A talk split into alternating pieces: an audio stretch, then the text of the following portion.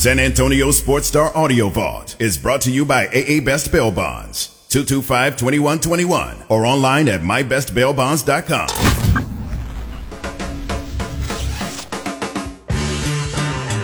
It is the Blitz here on San Antonio Sports Star, ESPN AM 1250, 94.5 FM. He is Joe Reinagle.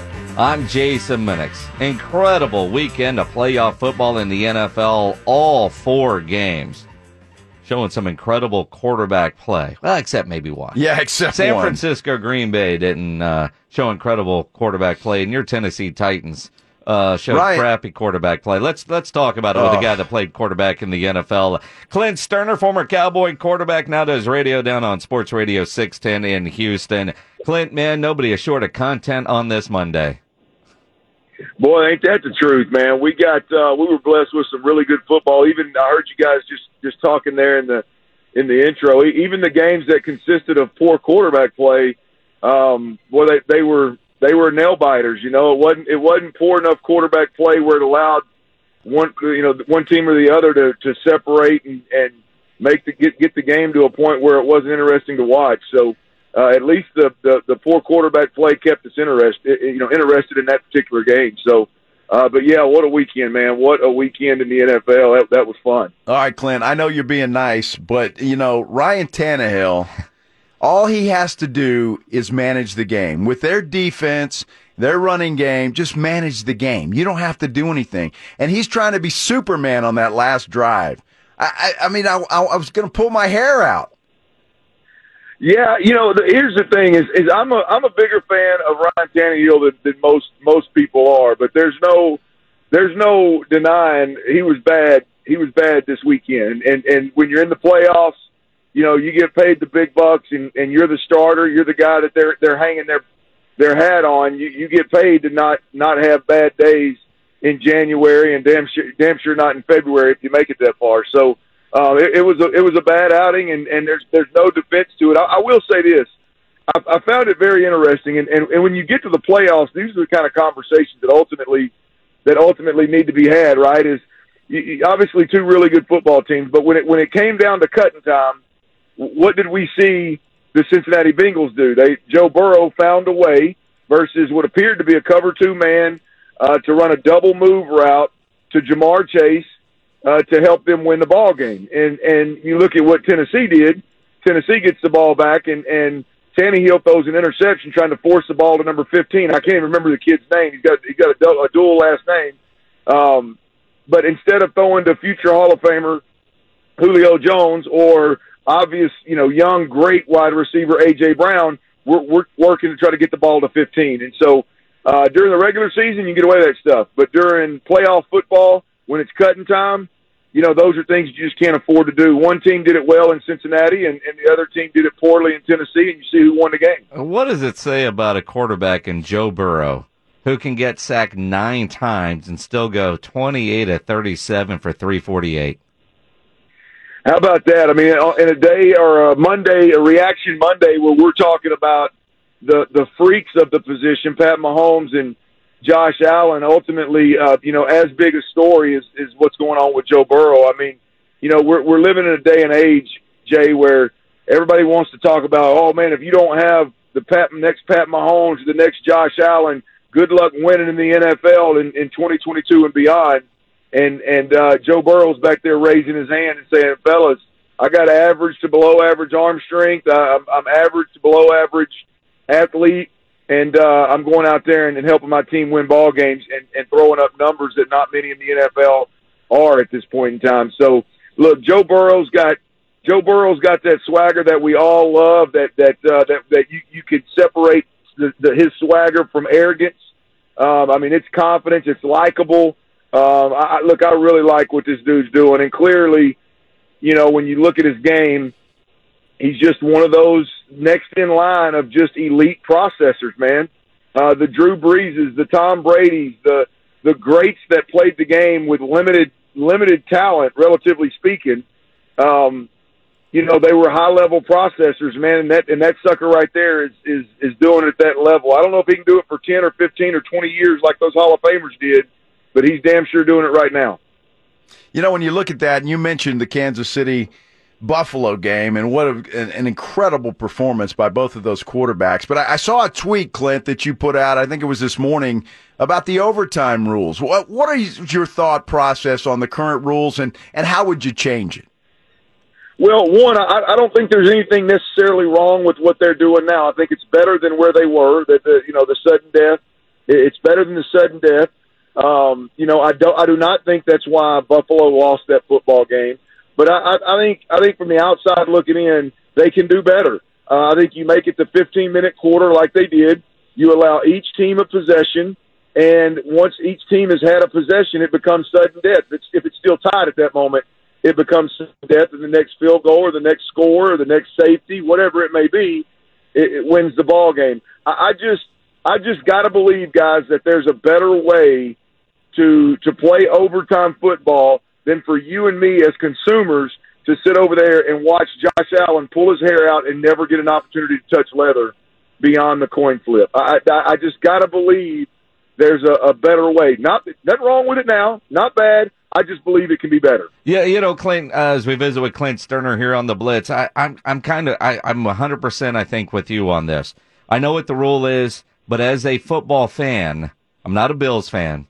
I just felt cheated last night. If I were a Bills fan, knowing that my quarterback never got an opportunity in overtime, I'm beside myself today. If that if, if that would have been the Cowboys on the other end, our phone lines would be lit up the entire day. That Roger Goodell has to change the rule, and I know what the rule is, but I, I just feel cheated as a football fan now you know, yeah, man, defense, make a stop. You got the number one defense. Don't let them get in the field goal range with 13 seconds left. Squib it. There's lots of things that you could point to as a Bills fan, but as a football fan, I just felt like we were cheated a little last night.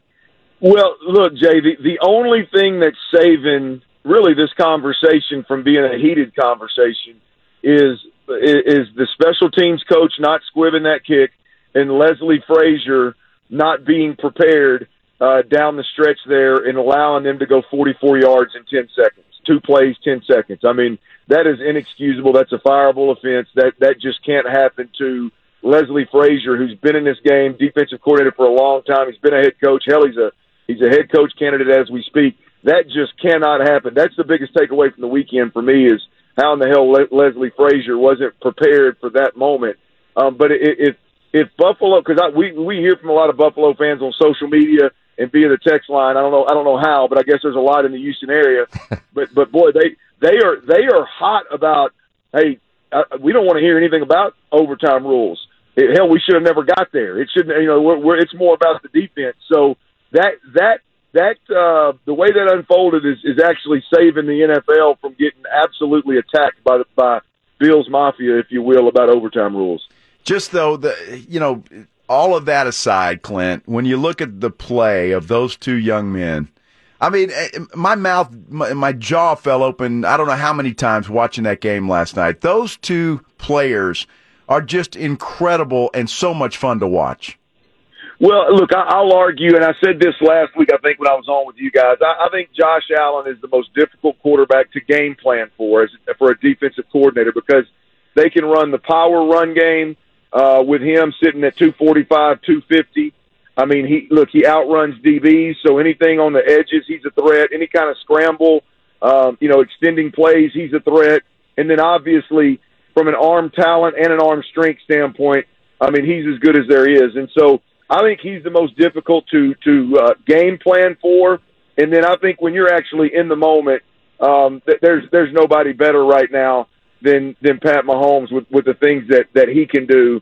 Uh, and he showed last night that he's a little bit more um, athletic than I, I think. I know I've given him credit for. Last night he made a couple of runs that were awfully impressive. So um, look, there, there's th- those two guys. It's must see TV. It's definitely the next Brady Manning, if you will, and not not not talking about the the type of play or the the skill set, but just the hype that's around those two guys when they do meet up, man last night was I know my co-host on on on Sports Radio 16 in Houston. He said it took over the number one spot for him in terms of, of most most uh, entertaining games, and, and it it it, uh, it it overtook the USC Texas game mm-hmm. back in the day when Vince Young brought him back. So it, it's it's a game that's in that conversation. There's no question.